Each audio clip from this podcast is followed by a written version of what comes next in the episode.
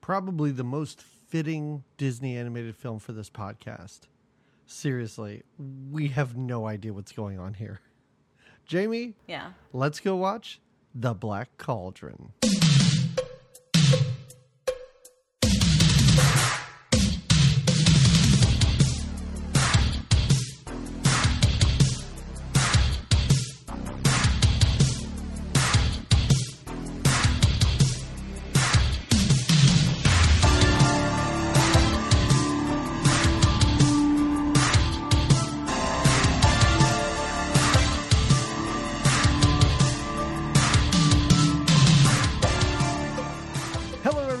Welcome to another episode of Good Times Great Movies. We're an 80s movie podcast where every other week we watch a different movie from the 80s and then we talk about it. I'm one of your two hosts. My name is Doug McCambridge, and with me as always is Jamie Lorello. There's so much cleavage in this movie. Unnecessary. This movie stops dead to show you a witch's boobs for like a minute and a half. A little too long. And granted, they're witchy and they're green or blue or whatever color she is, but yeah, this movie is only, an hour and 25 minutes? But no, this movie's an hour 15. Oh. It's not even nearly an hour and a half long. Well, I watched it in two parts, if that tells you anything. Holy shit. Wow. Okay. All right. Okay. Well, first of all, now that you said that, let's talk about the fact that this is a patron's choice. Thank you, Laura, so much for giving us The Black Cauldron to watch, I guess. And if people didn't know, we have a Patreon. You can go there. You can give us a certain amount of money, and you can tell us once a year to watch a movie of your choice. Right. It could be something you love. It could be something that you really hate that you want to torture us with. It could be your choice. At all. Yeah. We get some pretty interesting suggestions. And this being our first animated Disney film, oh my God, the animated Disney films of the 80s is not good. I combed through and I was like, because I'm not a Disney, I don't really like Disney. If I'm being honest, I don't like Disney, the corporation. Oh. I don't like a whole lot of Disney movies. Yeah. And I looked through and I went like, oh, the age where I really should have been into Disney, this was the kind of stuff that was out. It was like did some weirdo things. Yeah. It was like, this Fox and the Hound might be the most Disney-ish thing, because after this was like The Great Mouse Detective. I don't know. I've never even seen that. Oh, that was a little more adorable. Yeah. Okay. Yeah. All right. And then it wasn't until like 89. Like my sister's a little bit younger. So right. You had Little Mermaid, you had Beauty and the Beast, you had Aladdin. That's a different version of Disney, though. Yeah. Yes, that's like really great stuff. And I'm watching this going, this is a Disney movie, not some Don Bluth sack of shit. Like, I couldn't believe it. This is in between Disney. This was Disney, I guess, maybe searching, too, to find. Because now I like earlier Disney, too, because I like Alice in Wonderland and Sleeping Beauty, right. And this is great. Kind of like Disney's sort of transition phase, right? Like it's adolescence maybe, where it's trying to push some buttons with even with the darkness. Like some of this stuff when that three-horned king appears, I thought to myself, if I was a little kid, 5-year-old me watching this, or 6-year-old me, whatever, I think this would startle me a bit. Whereas the witch in Sleeping Beauty, Maleficent or whatever, she's evil and it's a little scary, but it's not like this, like red eye skeleton carrying bones. Like she's cool and she's sleek and she's evil, but it's not like she's some living dead monster. Right. Like with arms of a real man, though. Did you notice that? Like his biceps were sort of not, but like parts of his arm. But then, he was like a skeleton. He was just like a skeleton wearing a robe. And then when his clothes kind of got ripped off in this movie, which was weird, I was like, oh, that's a buff human under there. Yeah. This is a wild movie. Like I said, like it kind of, I'm sure, I feel like Laura, I think in her email to me, you know, she was like, this was a movie I watched a lot as a kid and I really like it. And I just kind of want to hear what you guys think, and that's what you're going to get, of course. Yeah. But it's like anything from your childhood. If you grow up with something, it's nostalgic to you, right? Right. Yeah, you have that kind of total garbage. Case in point, Hey Dude. I will defend Hey Dude till the day I die. But you know, but I can objectively stand back and go, no, that's little kid trash. Like I totally get it. There's a lot of weird stuff happening in this movie, and also. You said you had to watch it in two parts because maybe it moved a little slowly for you. But at every turn, I was like, where are they now? What's happening? How much time has gone by? Oh, wait, it's over? I really didn't. I didn't get a sense of time, space, anything outside of this one tiny character's journey. I was like, I don't even know what world this is. Well, and even his journey, I love how we're just going to talk kind of around the movie, but it's not the Black Cauldron, in case we didn't let people know. Oh, yeah, it's 1985, The Black Cauldron, as we said, Disney in the 80s, early 80s. So in one respect, I would think that, like, if you told me this movie has to do with... it has witches and fairies and an evil king who needs to be destroyed by a simple pig keeper and his little trio of friends and his little furry sidekick that has a weird Donald Duck-like voice. I think I would say... He sounds like Howie Mandel for Bobby's World. Oh, he does. Honestly. Good call. Like, good call. Yeah. I was trying to pinpoint what that voice reminded me of. You're absolutely right. But anyway, lots of aspects of this movie, if you told me about them, I would be like, oh my gosh, this movie sounds like something I would love. But then played out, I think, and again, I'm going to give too much away too early on, but I think one of my biggest problems with this movie, whatever, was that I didn't find the lead guy very likable. I think it's a problem when your character's age is so ambiguous, because half the time I'm like, is he 12? Well, he 16? Is he 9? Like, I really had no idea. I was like, that girl looks like she's going to kiss him, but I think these two are just kids. Yeah. But also, if you told me that they were like 15, 16, I'd be like, okay, that's fine. Yeah, he is unlikable in that he's really braggadocious for no reason and seems to have no fear of danger. Well, and he's not really a hero. I mean, he finds a magic sword that saves them at every turn. And it's not even like he's special for finding. And he stole the sword from a coffin. One of my favorite parts of this movie is when they finally escape or whatever, and he's like, I was kicking so much ass, I'm amazing. And the princess goes, you know, that was kind of just your sword, well, right? But that part too. So she kind of steps in and is like, oh, it really wasn't you, it was the sword.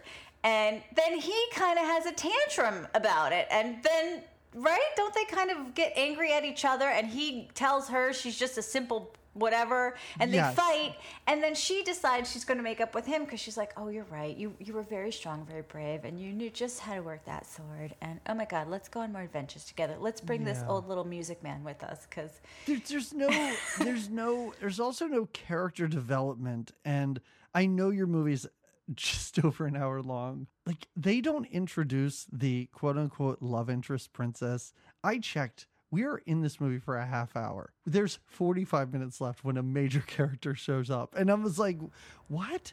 What's happening? And also the old guy at the beginning goes away for the entire movie. And I'm just like, we're just hanging out with this kid. Why is he being raised by an old man? Where are his parents? Why are there just old men and children in this land too? Because that's the other thing I was wondering. I'm like, why are these two in charge of this magical pig that can probably destroy the planet? Yeah, where's the rest of the village? Aren't there knights or a king or something? Right. But we're given no idea as to what is happening beyond this character's journey. This could be a desolate wasteland outside of that cabin that they live in. I don't know. Well, and even his journey. So when he first loses the pig and he sees that the dragons take the pig far away to this land, we don't see his journey to that castle, which looks horrendous. I don't know how he gets there without... It's like he walks around a tree and it's just like molten lava and giant dark mountains. And I'm like, was this like a half a mile down the street? Yeah, how far? And like you said, is this what's happened to your world now? Like, are you just a small part of what's been left? And now you have to fight for what's left of your... Like, what is your... Yeah, but not enough background here. There's no motivation behind the bad guy either. I'm like, oh, you want to raise an evil horde of dead skeletons because of evil. Okay, fine. Like, I don't even... I mean, and I don't want to compare this to other Disney movies, but it's just like I kind of understand why Ursula the Horrible Sea Witch wants the voice and everything. Right. Like, it's fun and it's fleshed out. Like, the villain is fleshed out. This is just a nothing, like, He-Man villain thrown into a Disney movie, we are really beating the shit out of this movie that Laura paid us to talk about. No, but here's the thing, and here's where Laura is right. This, though, with our style, with our whatever beat of our podcast, this is the perfect first Disney movie for us to have watched as a Good Time Great Movies podcast. I wouldn't have wanted to watch something like Little Mermaid Fox was 88. Yeah, oh, Fox and the Hound. Yeah, Little Mermaid. Well, any of the 80s, this was the she chose wisely, whether we liked it or not. Which clearly, before we give too much away, I don't think either one of us. Yeah, you're right. Yeah, because if we talked about Little Mermaid, it'd be like everybody knows it. It's really great. I'd be singing along. Let's be honest. Hey, that's another thing. This was pre-songs for Disney or in between songs for Disney because there's no songs. Even the minstrel doesn't sing a song. I didn't even think about that. Yeah. Wow, no wonder it didn't feel like a Disney movie. You're right, there's no songs. Nobody's singing. Not even the little furry guy. Oh, God. Could you imagine? Could you listen to that song? I don't know that I could. But there were none. There were none to listen to. All right, let's get into it. You know, we've already sort of talked about it, but let's go diving in. What's happening here? Yeah. Well, did you notice? At least mine said. Maybe I made this up. When it starts, Black Cauldron, it says rated R for some scary things. Did George say that too? Excuse me? Rated R? For you some rated PG, no, right? I saw rated R for some scary things. Okay. Mine said rated PG for frightening elements, I believe is what it said. Okay, well, maybe, I don't know. I don't think this is rated R, but I don't think it is either, but it did have some sexual content. It did have some scary things. Oh, yeah, boobs. Sorry. Yeah. It's like, what version were you watching? Rated R. You're like, I think I just watched Body Double again. I'm not sure. No, this is the first, I think I read this, or I dreamed it. I think this is the first Disney movie that was rated PG. That was not G. Oh, that was not a G rated. Okay. Because of the frightening elements and massive amount of cleavage.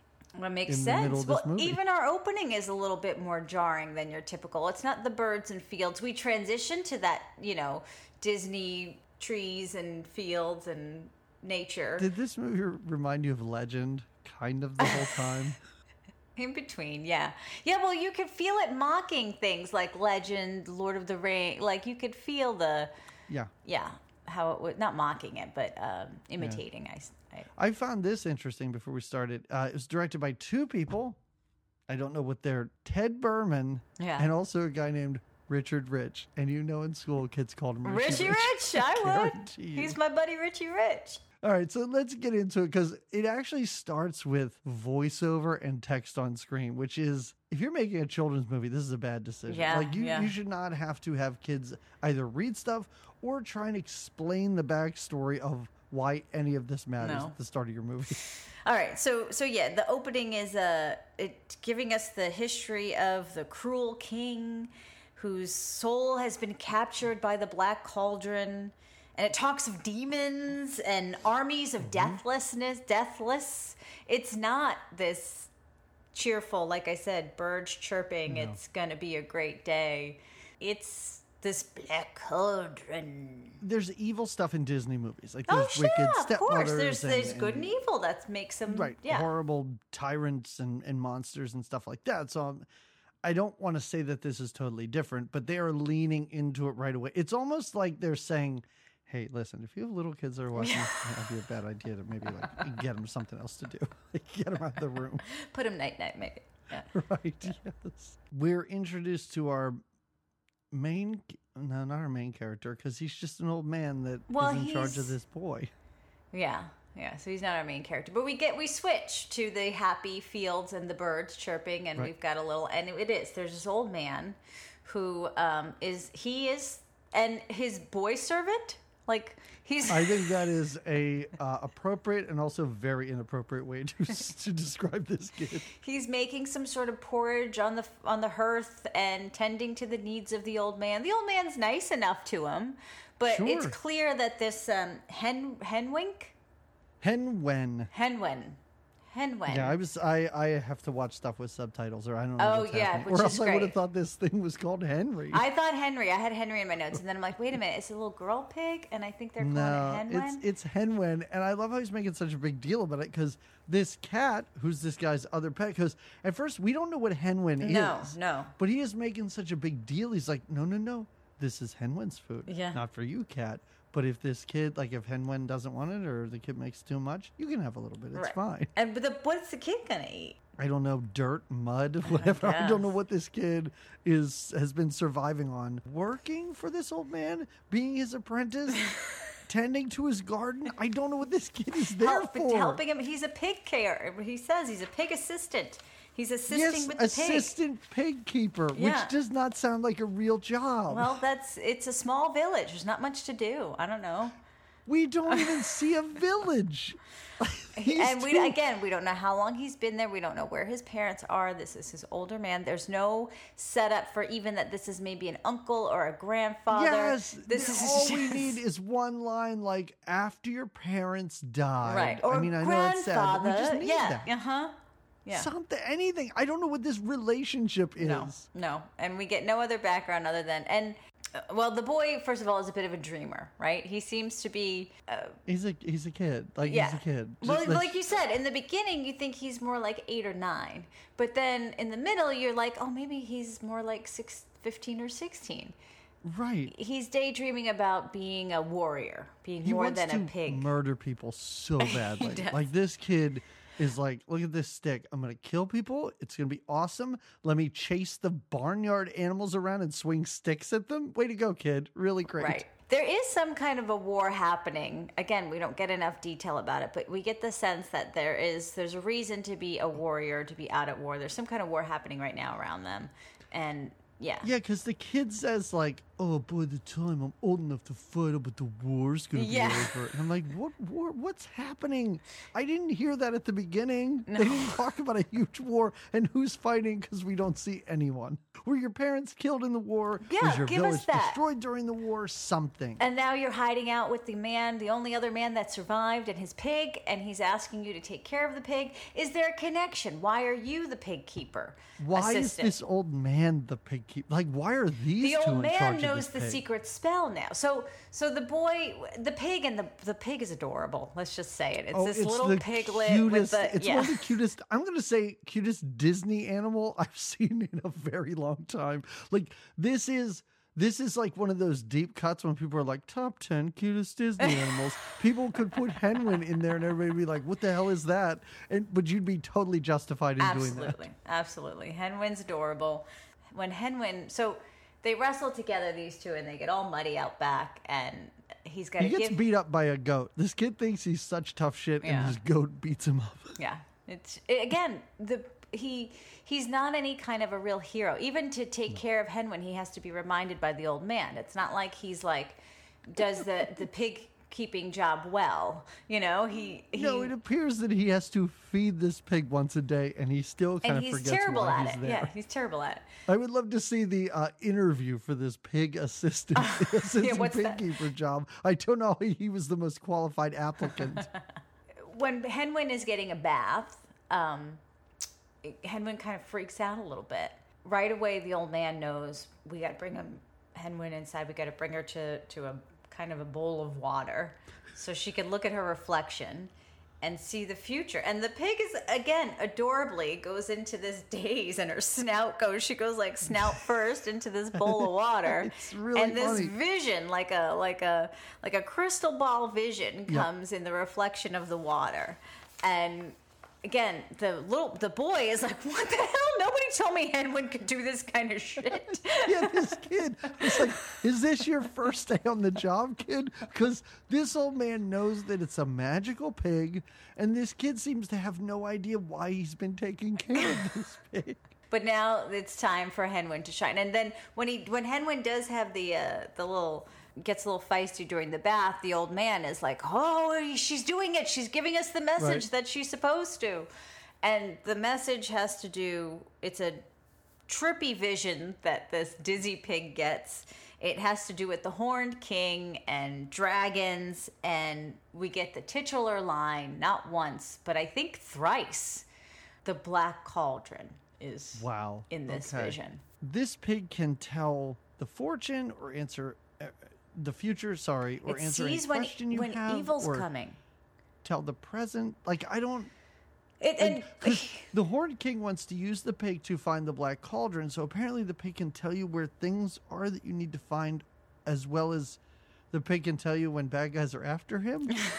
I guess the old man never made the pig use her powers, right? He waited till the pig...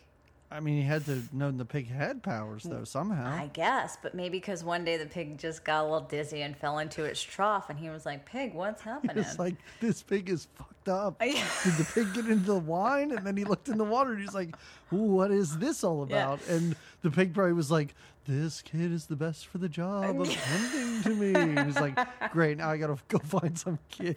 This is the pre-story that we needed to see so that we knew what was happening, but we don't get any of that, so we're just speculating. Either way, the pig has some sort of fortune-telling, doomsday-telling, some sort of powers that are elicited. It's just a magical pig. There we go. Yeah. Magical pig. Precious little sweet magical pig. But also, and I know this is a horrible thought, but you could... It's terrible. No. You just kill this pig. And then thoughts stop coming? There would be the Horned King wouldn't be able to find the Black Cauldron then. Like the pig, this fortune-telling pig, if you removed it from the situation, the Horned King would never be able to find what he's looking for. It's an easy solution if you're just an old man and a little boy. So wait, your solution, instead of killing or destroying the inanimate object, the Black Cauldron, which is the point of this movie, essentially. Which cannot be destroyed. Well, unless I guess you throw a fur ball into it. I do like how they're like, oh no, one of us has to die. Well, I guess the world's just going to end then. What? That's an old man. Throw him. He should. I'm sure that musician has lived a long life. Yeah. I can't believe he didn't just step up and be like, listen, I will do this. They will sing songs about me for eternity. Right? I'm going to do this. But they all sit around. They're like, well, our journey's over. And we just give up. Well, we don't have the sword. Now we just have to kill ourselves in the cauldron. And nobody wants that. Who would have thought witches would trick us? We'll just wait for the three-horned king to take over. Yeah. Witches? Shady? No. They seem so trustworthy. This is a silly little trio. And he has the music man, the old man, has that harp that will say when... Oh, it must only indicate when he's lying, not when other people are lying. I don't know what it's doing because those strings are constantly breaking. They break every time he lies. I think every time he tells a lie, a string on his harp breaks. Oh. So, see, they all haven't... They don't... Maybe don't bring that around with you when you're telling lies. Well, it disappears at some point. He doesn't have it with him at some point. Okay. We have not met anyone else in this movie yet. Oh, yeah, that's right. We're not really there yet. We've just seen what's part of what's possibly coming. So the man, after the pig has the vision, the old man is packing, and I like this style of animation, Disney animation. It reminds me of the Sleeping Beauties, the backgrounds look great. Yes. I love the background paintings and all that stuff. Looks amazing. And also, I read this is the first time that Disney used computer animation in their movie. When he's on the mountain and you see like those clouds in the sky and it's all swirly and stuff. And then when the castle's crashing down, you see sparks and fire. Like that's all computer generated stuff, which is kind of neat. Yeah. It's a neat little touch. Yeah, very cool. Very cool. Yeah, I enjoyed all that. So the old man's packing the knapsack of the apple and the loaf of bread, and I love that. I just love in cartoons when they have a loaf of bread. It makes me hungry for bread, and he cuts a little loaf piece, he wraps it up. It's like, this will keep you, nourished for, I guess, the rest of your life. Here you go. He basically tells the kid that she has to go into the woods and hide for unknown amount of time with the pig. There's no plan, mate. Like, you have to. If you're this old man, you have to have some sort of plan. Like, and you must have known this was coming. Open a door to a secret cellar, and he's like, here's a cache of weapons and food and whatever else you need, potions, I've been saving it up, here's the plan. Right. But no, it's like, you might want to leave here because apparently this guy knows where this pig is. And he gives him a slice of bread and an apple on his way. A slice of bread from, as I mentioned, a whole delicious Disney loaf of bread. He could have just given him the loaf. But the bread and the apple, the boy and the pig go off into the woods. And the boy sort of, this is when he's, what is the boy's name? Taran? Sure, let's say. I think it is. I think I wrote it down so late in this. I just kept writing, this kid, he. So.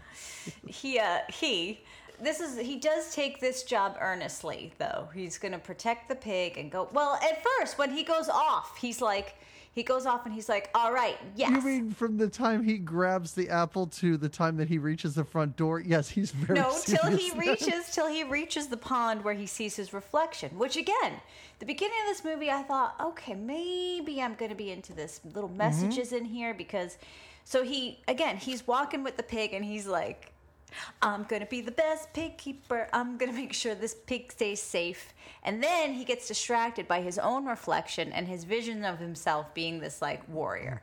And in this vision, he totally forgets about the pig. It's like 20 minutes. He lost this pig in 20 minutes. Yeah, he's barely on, like you said, he's barely out the back gate of the little cottage he lives in. And he stumbles upon a puddle, gets a little distracted. He's like a kid with ADHD. He's like, he can't stay focused. Do I want the sword? I don't know. If you're a witch, what do you need? Are you a girl? Yeah. So I really needed a scene of this old man like looking out the window as they walk into the woods and the old guy being like, we're so fucked. He probably knew that heading out. That's why he's like, you'll just need a piece of the bread. You're not going to make it very far. Yes.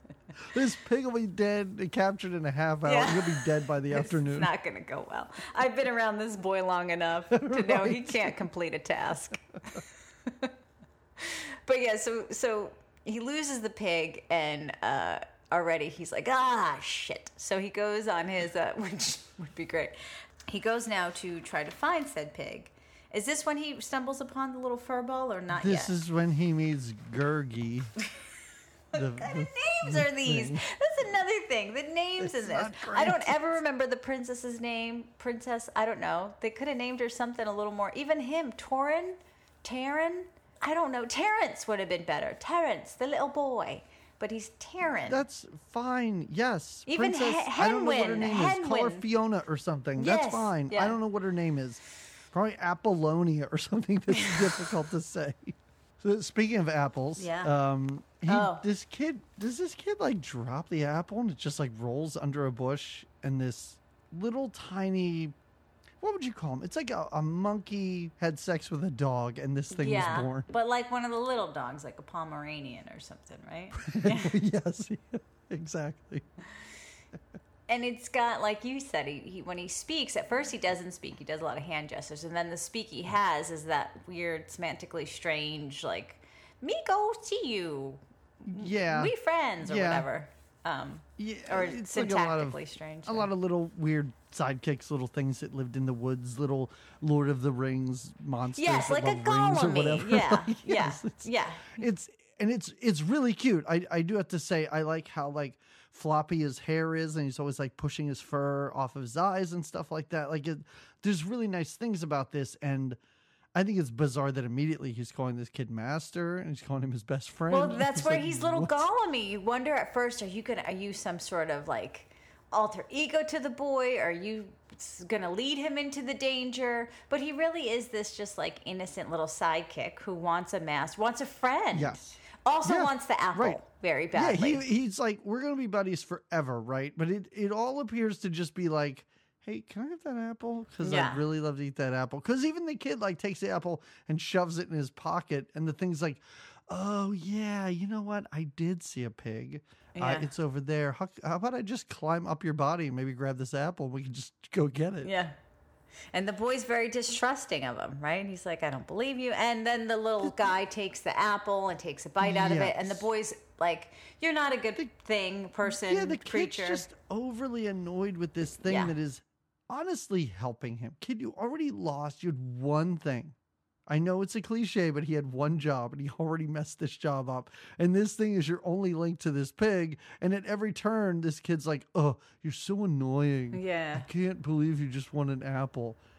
But long story short, they do find the pig, and the pig is immediately scooped up by a couple of evil dragons. Not just immediately scooped up. The boy does chase it for a bit and doesn't make any headway. That's where, again, he says, wait a minute, I hear him squealing, and he sees the pig, but he never is able to save the pig.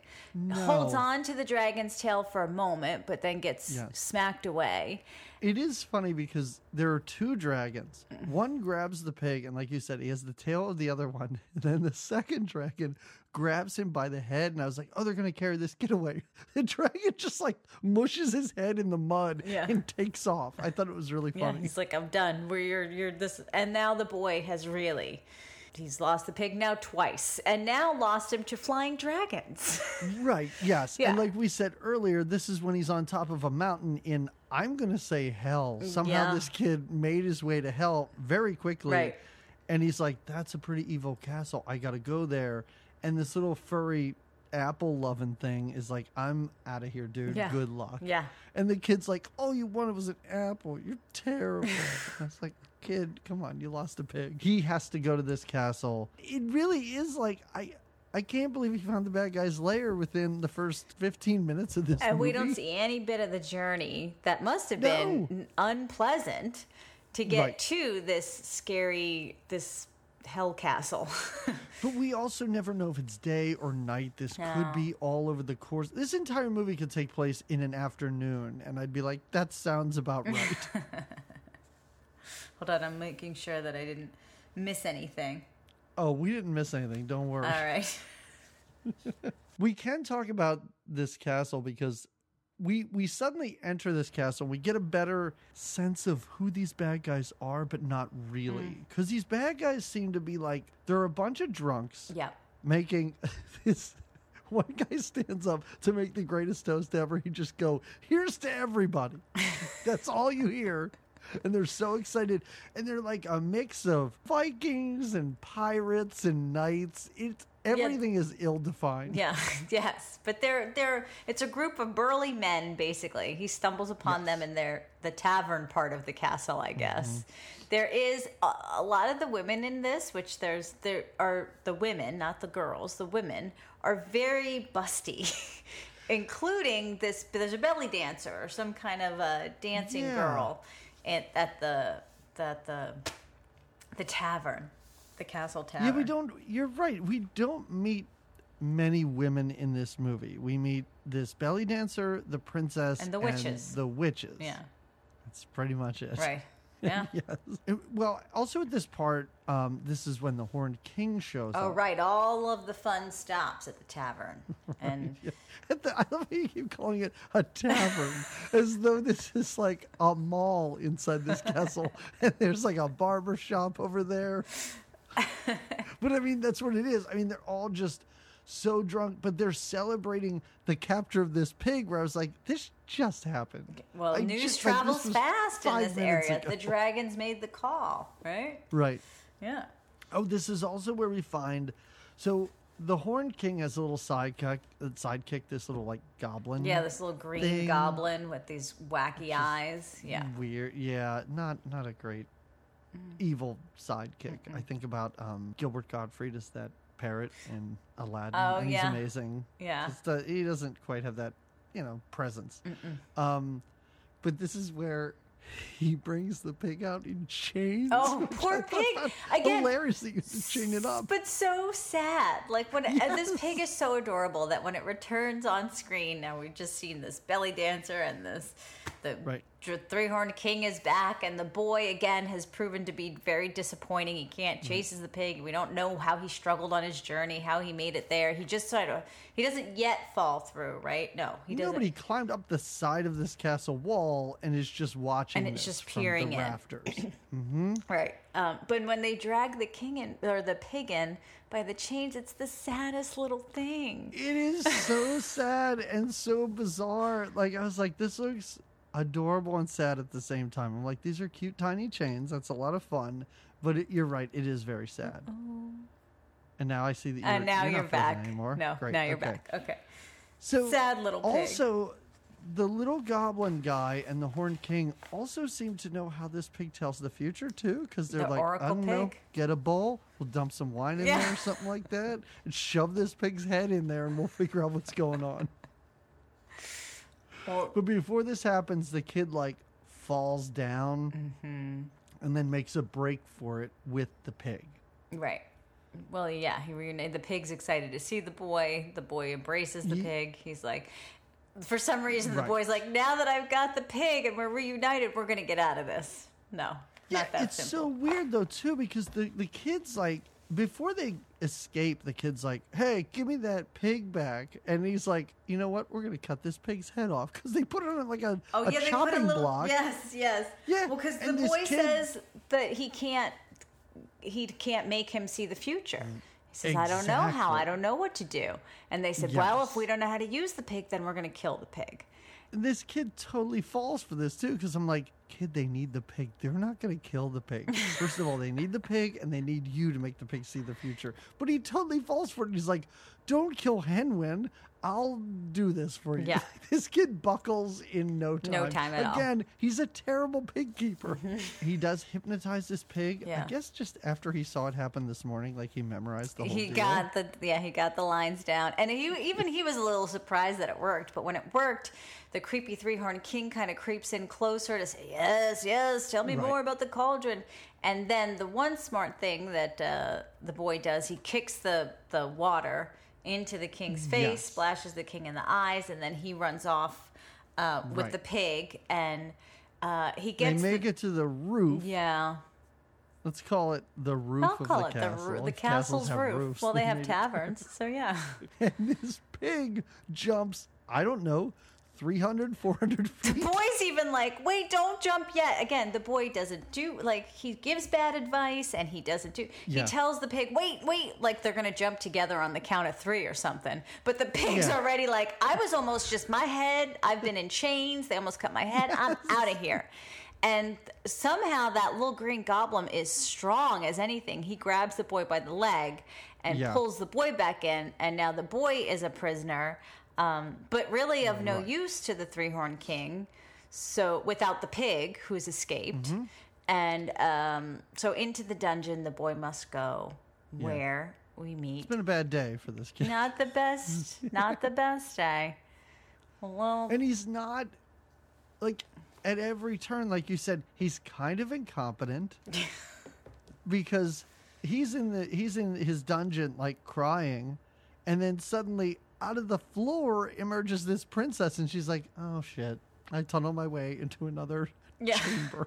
Like, she's doing everything. Because even later, she's like, I saved you. You would still be in there without me right now. Yeah. Like, this kid really is helpless. Well, and when she meets him, she's like, are you a warrior or are you a prince? What are you? And he's like, I'm just a pig keeper.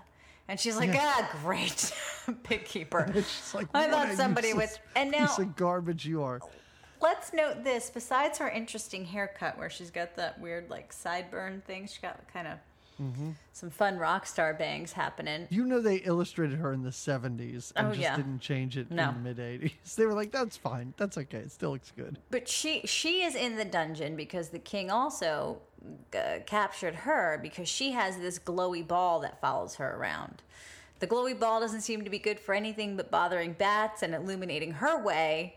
And she loses the ball at a certain point. Like I thought at some point she was going to unite the balls, the power of her glowy ball, and something the boy could do. Like I thought maybe the sword was going to be something that only the boy can activate because the king was a long lost relative of his, or maybe his dad or something, and that's why the sword had power in the boy's hands.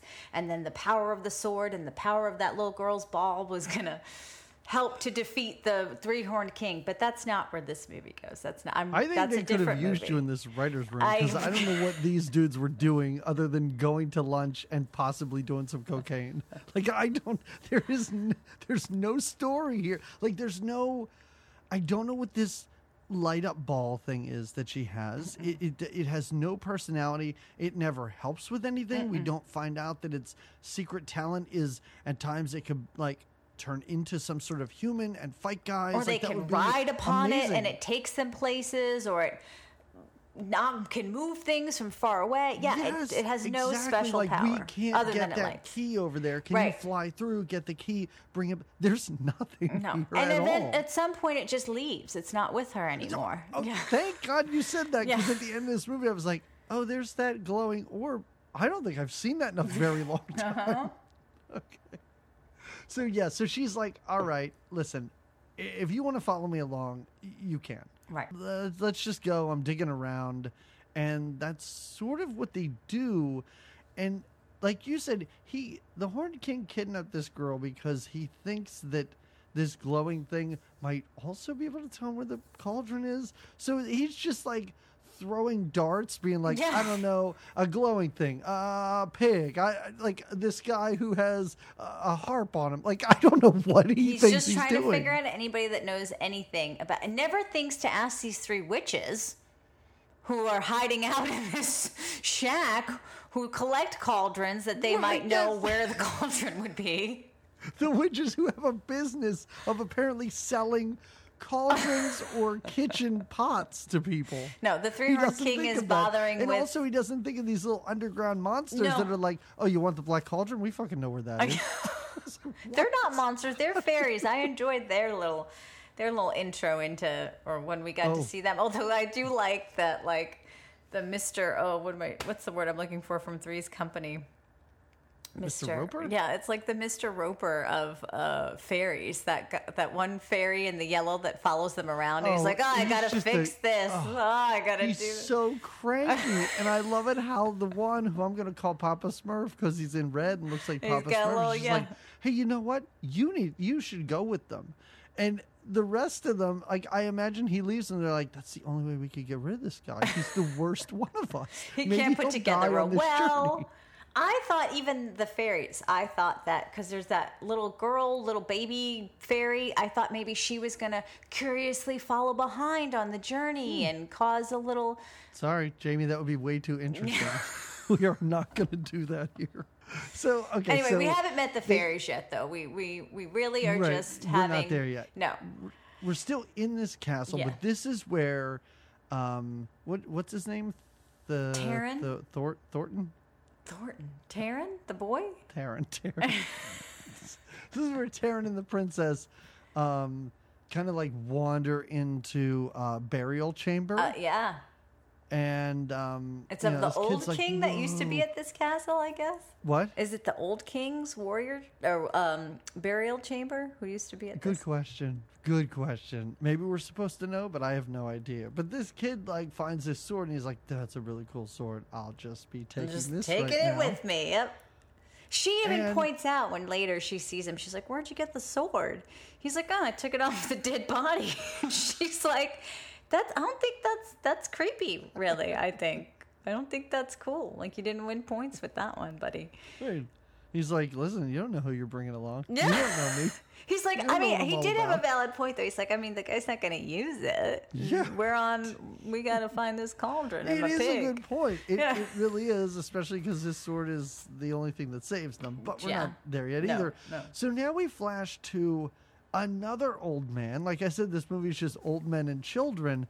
There's another old man being chained up for some reason. I do like how he's like, listen, I'm sorry. I didn't know who lived here. And I'm like, are you a squatter? Are you just like wandering around? Or are you a door-to-door music salesman or something? Like, it makes it seem like he just showed up and knocked on the door and they captured him. Uh-huh. And also, did you notice that they throw him in, I guess... the musical dungeon? Yeah. Because he looks across and there's a skeleton with a guitar. And he's like, uh-oh, I'm in trouble. Well, that's another thing. So is that another thing that the three-horned king is looking at? Like, he's like, well, how can these music men help me? They can't help me. Well, then they die, and that's what happens. We don't know. Right. We don't know. Yes. Yeah, he's like, can you play me a song that maybe tells me where this Black Cauldron is? Right. And if you can't, he's just going to leave you to the death chamber with you. Yeah. But these kids, and I love the relationship between these kids and this old man for the majority of this movie, where they almost kind of set him free, but then just run away. And at every turn, they're like, oh, God, that crazy man's following us. Let's get out of here. Even at the end, when the four of them like go off into the field together, the girl's like, oh, yeah, you're still here, huh? Totally forget about Although he's really the reason. I mean, we'll get there. But his wisdom is the reason why they get out of the thing with the witches. The boy was just going to be like, oh, all right, well, if you can't give me that, then I guess we don't have a deal here. And it was the savviness of the music guy that was like, hold on, witches. You talk about bargains. We need a trade here. I think the whole purpose of this movie, the whole point of this is it could have just been the princess and this old man and it would have ended up the same. I agree. They would have been just fine. Yeah. They would have escaped from this castle. They would have bargained with the witches. Mm-hmm. Although the kid did steal the sword, but thievery seems to be the only thing he brought to this team. Yeah. It's the only thing he did well. They start to run into some trouble because now these Vikings there's a guy who reminded me of the buffalo guy who stormed the Capitol. He's like dressed like that guy. That guy who got arrested and then went on hunger strike in prison because they didn't have vegan options. Well, you know, when you're that angry. Right. So... But this is where this kid's like, guess what? I got this awesome sword here. And this sword is magical and like does all the moves for him. Yep. And then, you know, kind of wins the day and scares this guy. And the guy runs away and the kid's like, this is amazing. I do think it's interesting that it's not until. So once this magical sword does its thing and can fight all these other, can beat them all off and nobody except later the witches think we need to get our hands on that magic sword. I guess they just assume it's the boy that's able to do that. Well, listen, if somebody's swinging a magic sword at me, I'm not going to be like, I wonder if I can get my hands on this thing. I'm probably going to run the other direction. I guess that's true. It's only a shady witch that would think those thoughts. All right. Point taken. But when they finally get almost out, there's... They almost don't make it out of the castle doors. There's like the drawbridge is up, so he has to cut it. And he doesn't even think to hit the chain with the sword. No, the princess has to go, hey, you have a magic sword, and there's a chain there that's keeping us in here. Why don't you hit that? And he does.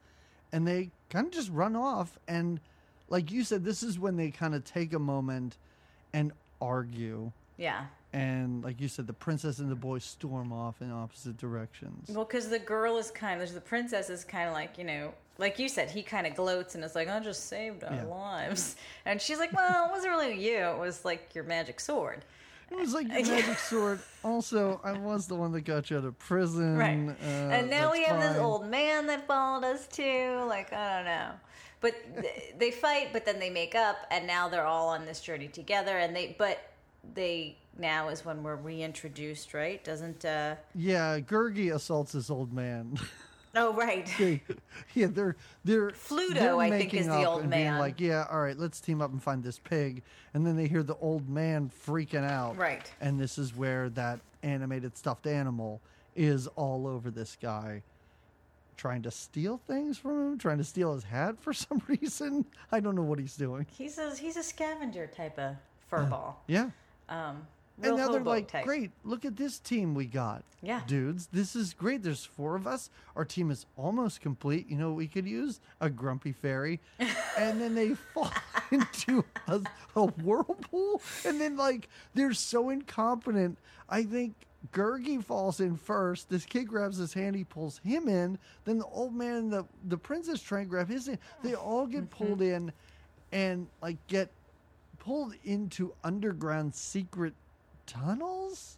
They're in the underground caves of the fairies who are hiding. I think the Papa Smurf fairy says something like, so is the death and devastation still happening out there?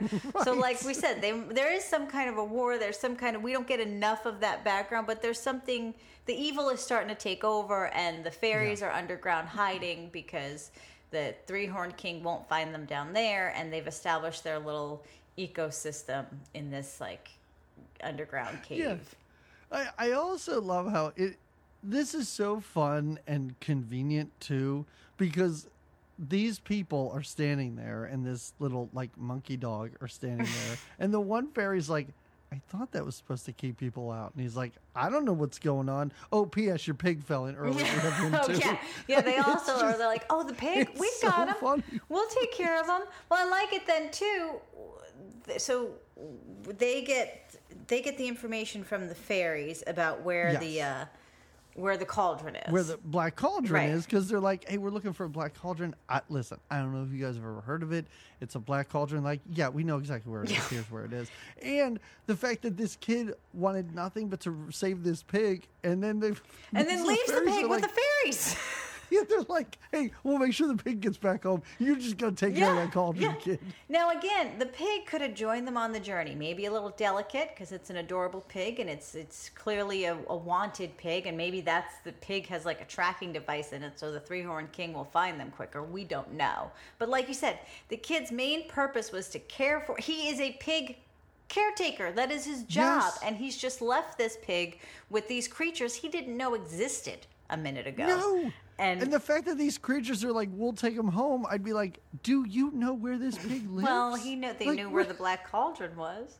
Oh, yeah, you're right. No, so that's a good point. They know everything. So the next adventure, and like we mentioned, they send him off with the crankiest of the of the ferrymen or the fairies. The crankiest of the fairies. But like you said, they introduced us to all these color-coded fairies, and I'm like, oh, what an interesting thing. Oh, we're done. We're done with that. We don't even see them. They don't even fly at the end with the, you know what I mean? Like, oh, and the fairies are so happy because their land is saved because the boy beat the cauldron or whatever. No, we don't see them ever again. They're adorable, but we don't see them ever again. I want to, so... I'm sorry to just jump right ahead here to the witch's house. But they find this witch's house. Yes, Morva. Yeah. They walk inside, and the princess is like, so this is where the Black Cauldron is. And the kid immediately is like, we are never going to find this thing. And I'm like, what are you talking about? It would be like if I said to you, Jamie, there's a magical bicycle somewhere on the planet. All you have to do is find it. And then I'm like, I'm just kidding. It's in that house. And you're like, what the fuck are you talking about? I can't find it in there.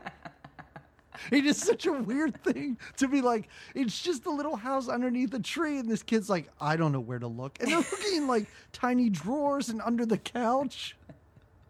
Like I said, he's not a hero. He's not a hero, and they're not very smart. No. I mean, we do quickly see how confusing this can be because they do like open a closet and like all sorts of pots and pans and everything falls out. Right.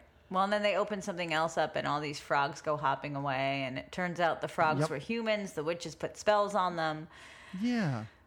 We're introduced now to three witches. Yeah. I'm going to say two evil, bloodthirsty witches and one super horny witch. Super saucy witch, yeah. I could not. She is all over this old man. She's a witch. She hasn't got laid in a while. She's the curviest of them all, and she just wants a little sweet loving. Yeah, and it really is like one day the animators just sat down and said, you know what? We're just going to like take some time. And who in here? Raise your hand. Can you animate cleavage?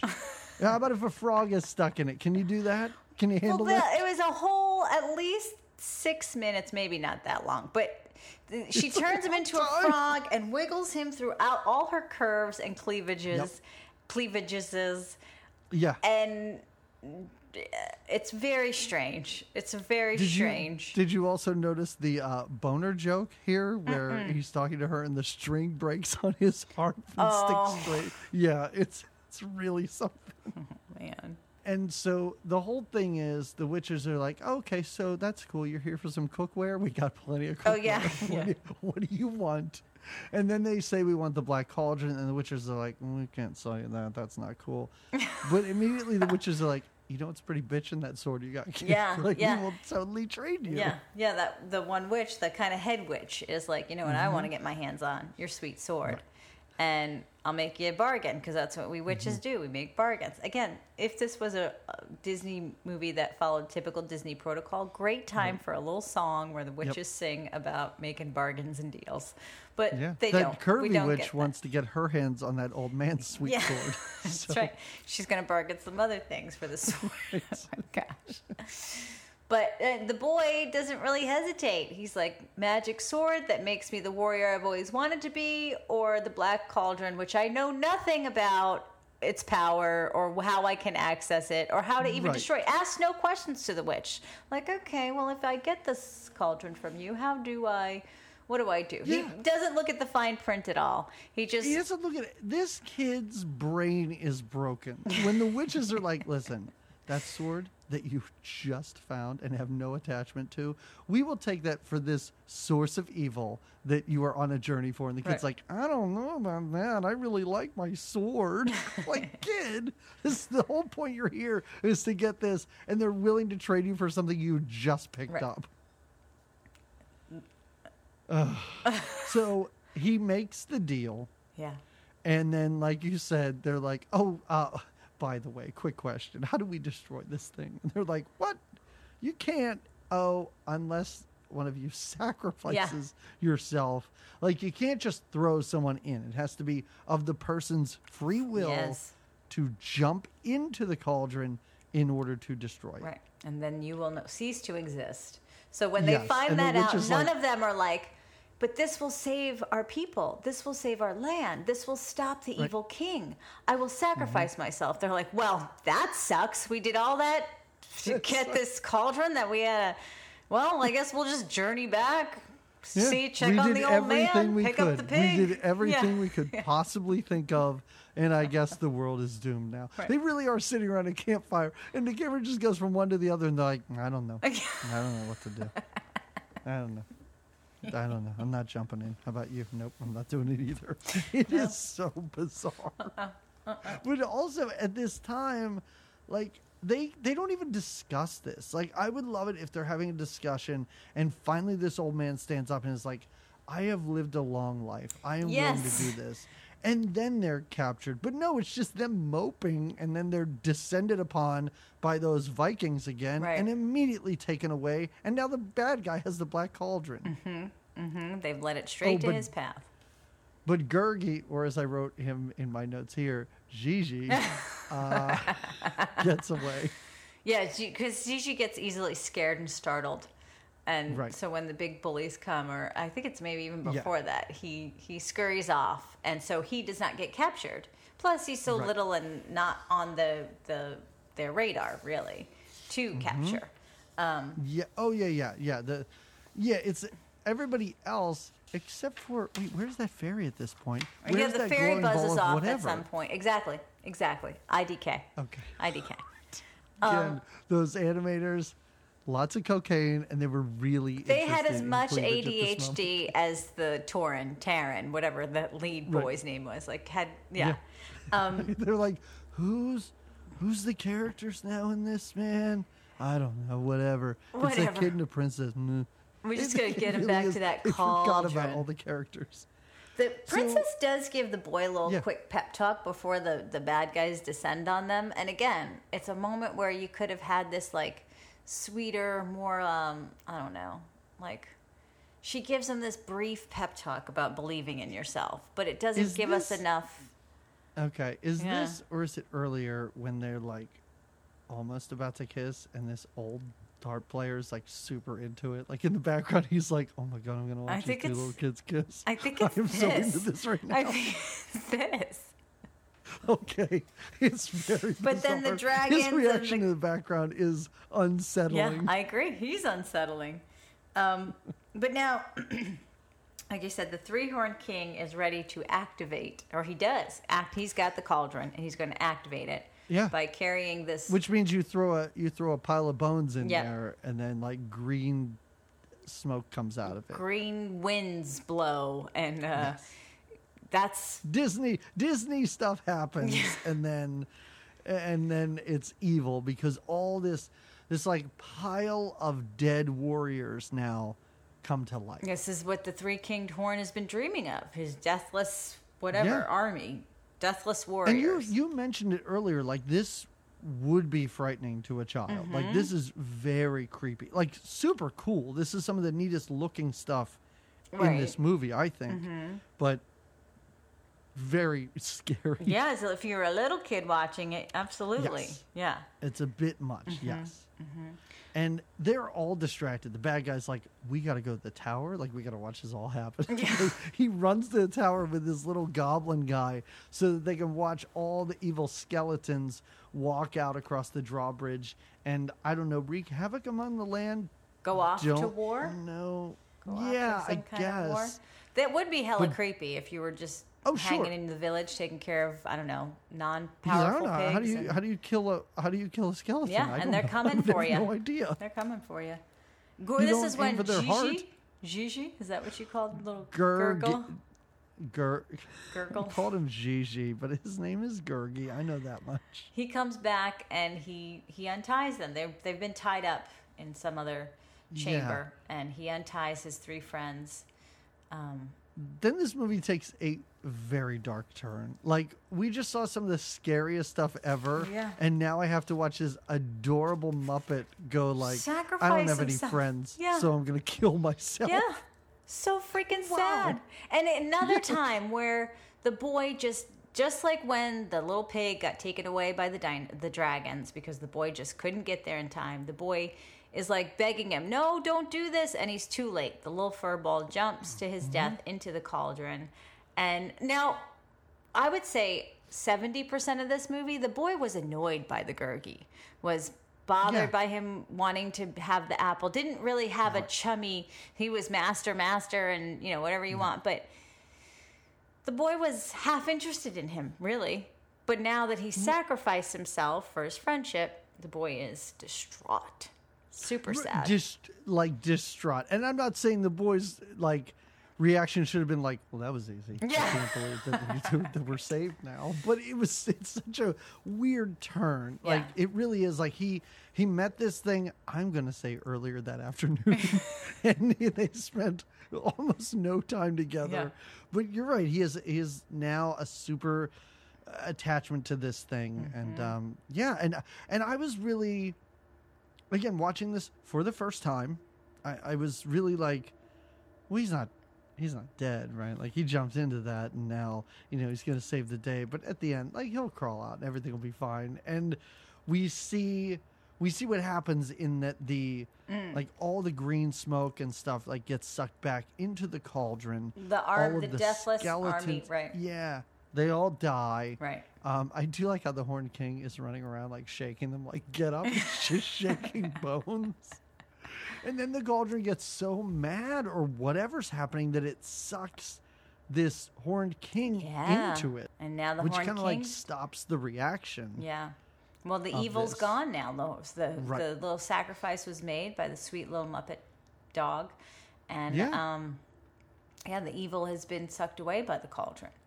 And this the little goblin guy, the evil sidekick. Oh, I do like his reaction. His boss is dead. Yeah, at first he's like, "Oh, he's dead. My king is dead," and then all of a sudden he's like, "Hey, now I'm free," because he does. No, this little goblin gets stressed. These dragons around, right? Exactly. Yeah, I could take joyrides on the dragons. It's really weird. This little goblin does get stressed throughout this movie because every time he interacts with the goblin or the three horned king, he's in some kind of trouble or gets choked out. He even chokes himself so that the three-horned king doesn't choke him. He won't choke him. Yeah. And then when the three-horned king or the horned king lets him go, he closes the door and you can hear him outside there laughing like, I can't believe I choked myself. Yeah. And I got away with this.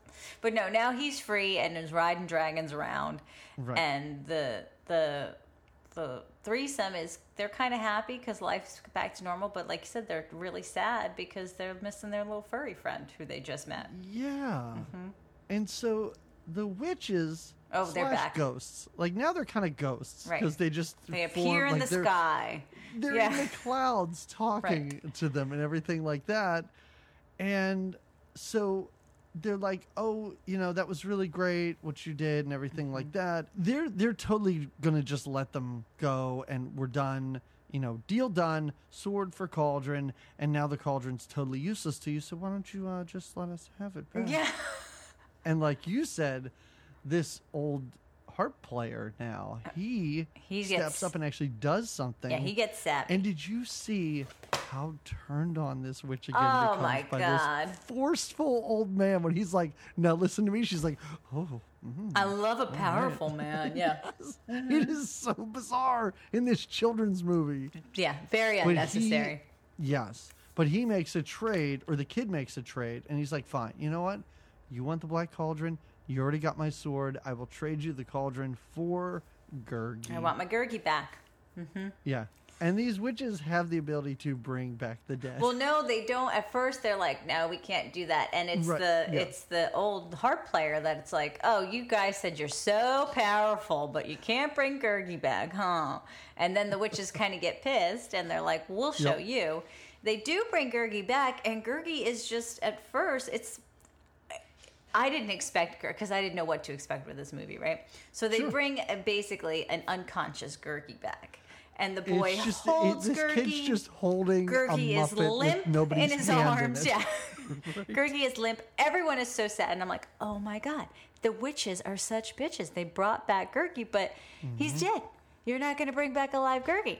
And just be patient, people, because... Be patient. Be patient. You have to wait 10 seconds, maybe. The Gurg is awake, and he's back, and he's so happy to be with his master, and everyone is so happy, and the pig is drunk and back and putting her little snout in the water and seeing the vision of this foursome... It appears that the old man and the cranky fairy have been watching this the entire time. The cranky fairy was like, at some point, the cranky fairy was like, these three are knuckleheads. I'm going to grab the pig and bring him back. That's the journey I should be on. I don't need to bring this kid to where he's got to go. They're going to figure something out. This cranky fairy's like, I better tell that old man that they're all dead. Because there's not going to be anyone around to let him know what happened. And you're right. Like, it is really funny at the end of this because they are watching through this whirlpool. So we watch the kid and the princess, like, join hands and walk away, and Gurgi joins them. And then, like you said, they kind of forget that an old man has been there the whole time. She looks back over her shoulder and is like, oh, yeah, old man. And he skips along. Yeah. And then it's just this, like, it's just the silhouette of the four of them.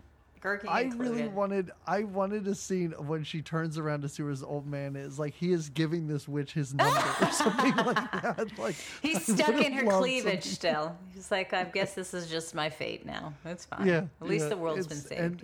And then in silhouette, you watch them all walk off into the, I don't know, the victory that they have achieved in this. Where? How? This is something.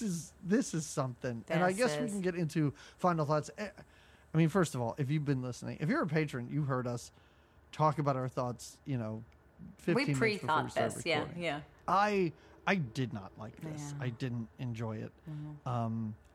Like I said, visually, there's some stuff that's interesting. This is, as you said, a great Disney movie to talk about because it's not just us going...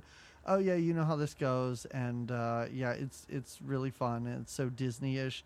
This is the weirdest Disney thing. It's almost Fantasia type of weird, where you're like, Disney made this? It doesn't make any sense at all. Yeah. But, yeah, I wasn't into the characters. It's, for being something that's an hour 15, at times it did feel really long and really slow. Yeah, like I said, I had to take it in two parts. Yeah, I didn't... And like I mentioned earlier, if you had told me about this, I would think I would be sold on it. Witches and fairies and evil and adventures, and sounds right up my alley. But then watching it, I was just bored and disappointed, and saw so many ways that they could have made it a little, like, there was... had the boy been linked somehow to the sword, had we, other than he took it off the dead body, had the girl shown some sort of a strength, and like you said, we have very few women and girls represented in this, and what they do basically is, well, they're either witches or they fall for the boy, and that's not necessary. She had her own power. Because even if it was like when they left the castle, then we saw like a king and an army ride up, and she's like, Dad, wow, blah, blah, blah. Right. Like, there would have been something really satisfying, because at the end of this, when they all walk away, I was like, where are they going? Yeah.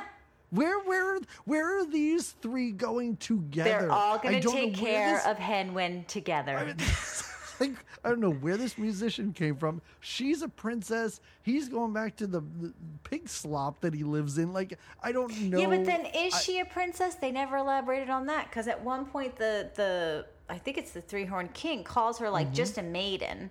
And I wonder, like, oh, does she, like, again, where's her character development? Did she lie about being a princess because she's in a cave and really she's just this magical maiden that got thrown in the cave because magic is banned in this area now, or because they thought her magic could bring them the cauldron? Like, you wanted a little more depth. If we're going to be this weirdo Disney, off-center Disney movie with this more evil and more darkness and more magic than we see, and then give me more of that, you know?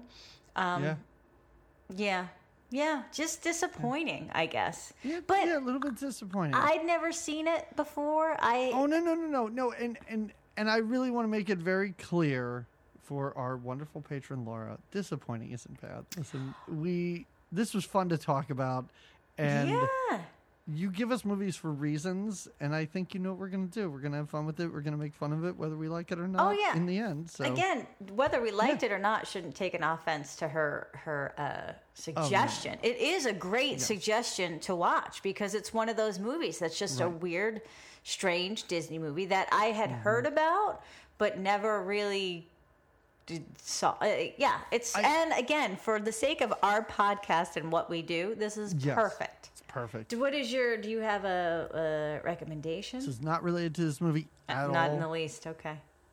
But I recently saw a movie called Bit. Bit. Like a Bit. Okay.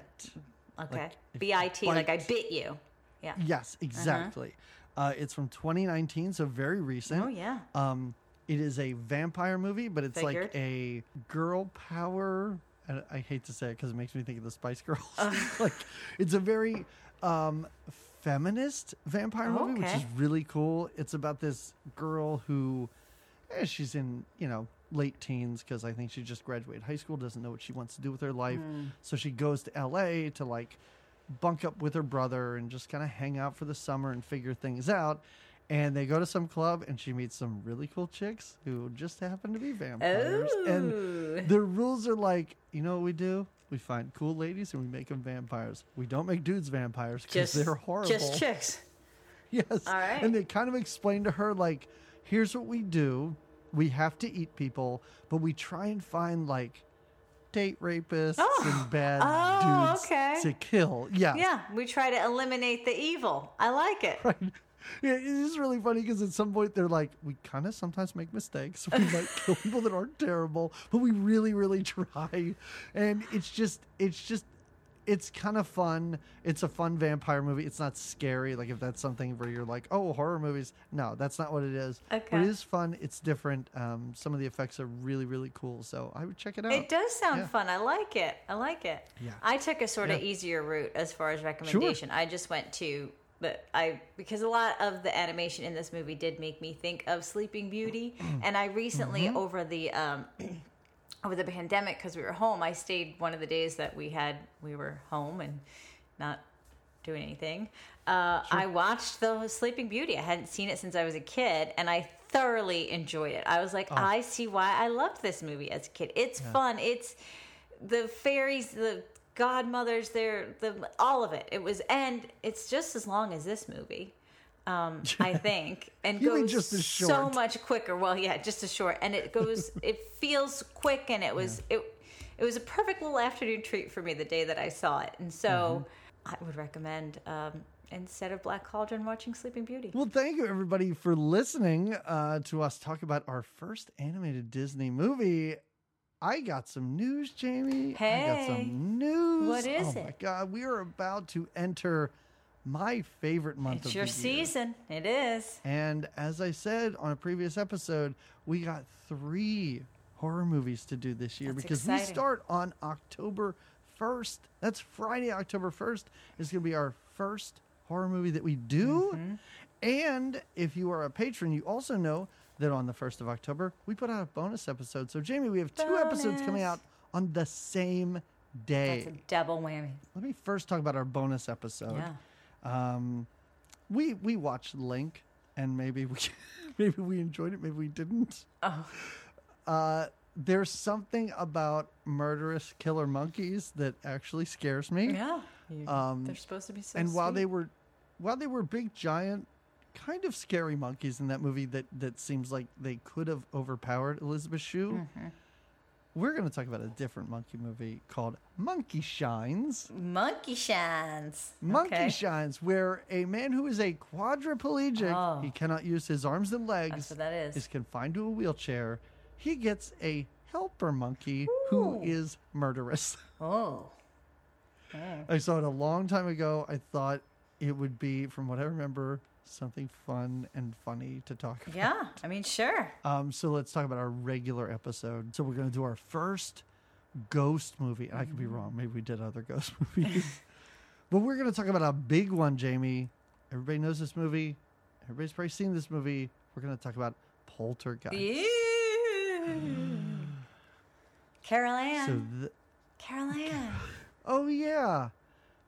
I get to try and do that voice again. Yeah. You know, she was in 16 Candles at the end, like cleaning up the church for some reason.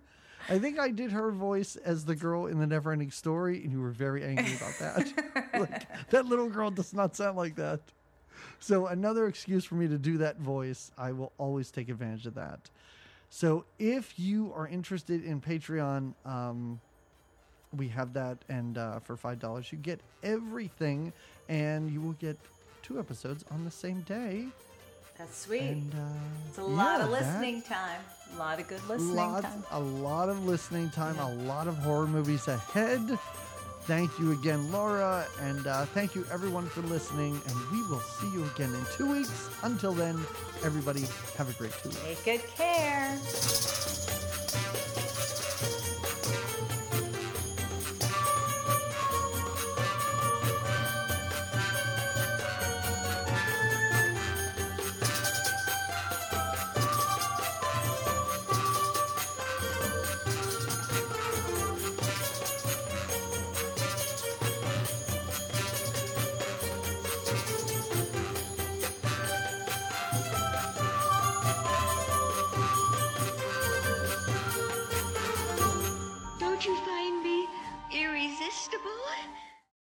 Her name? No, his? Oh, God. This is how. Doing? Why are we starting? Yep. See, I didn't take notes on Charlotte's Web. I took notes on Black Cauldron.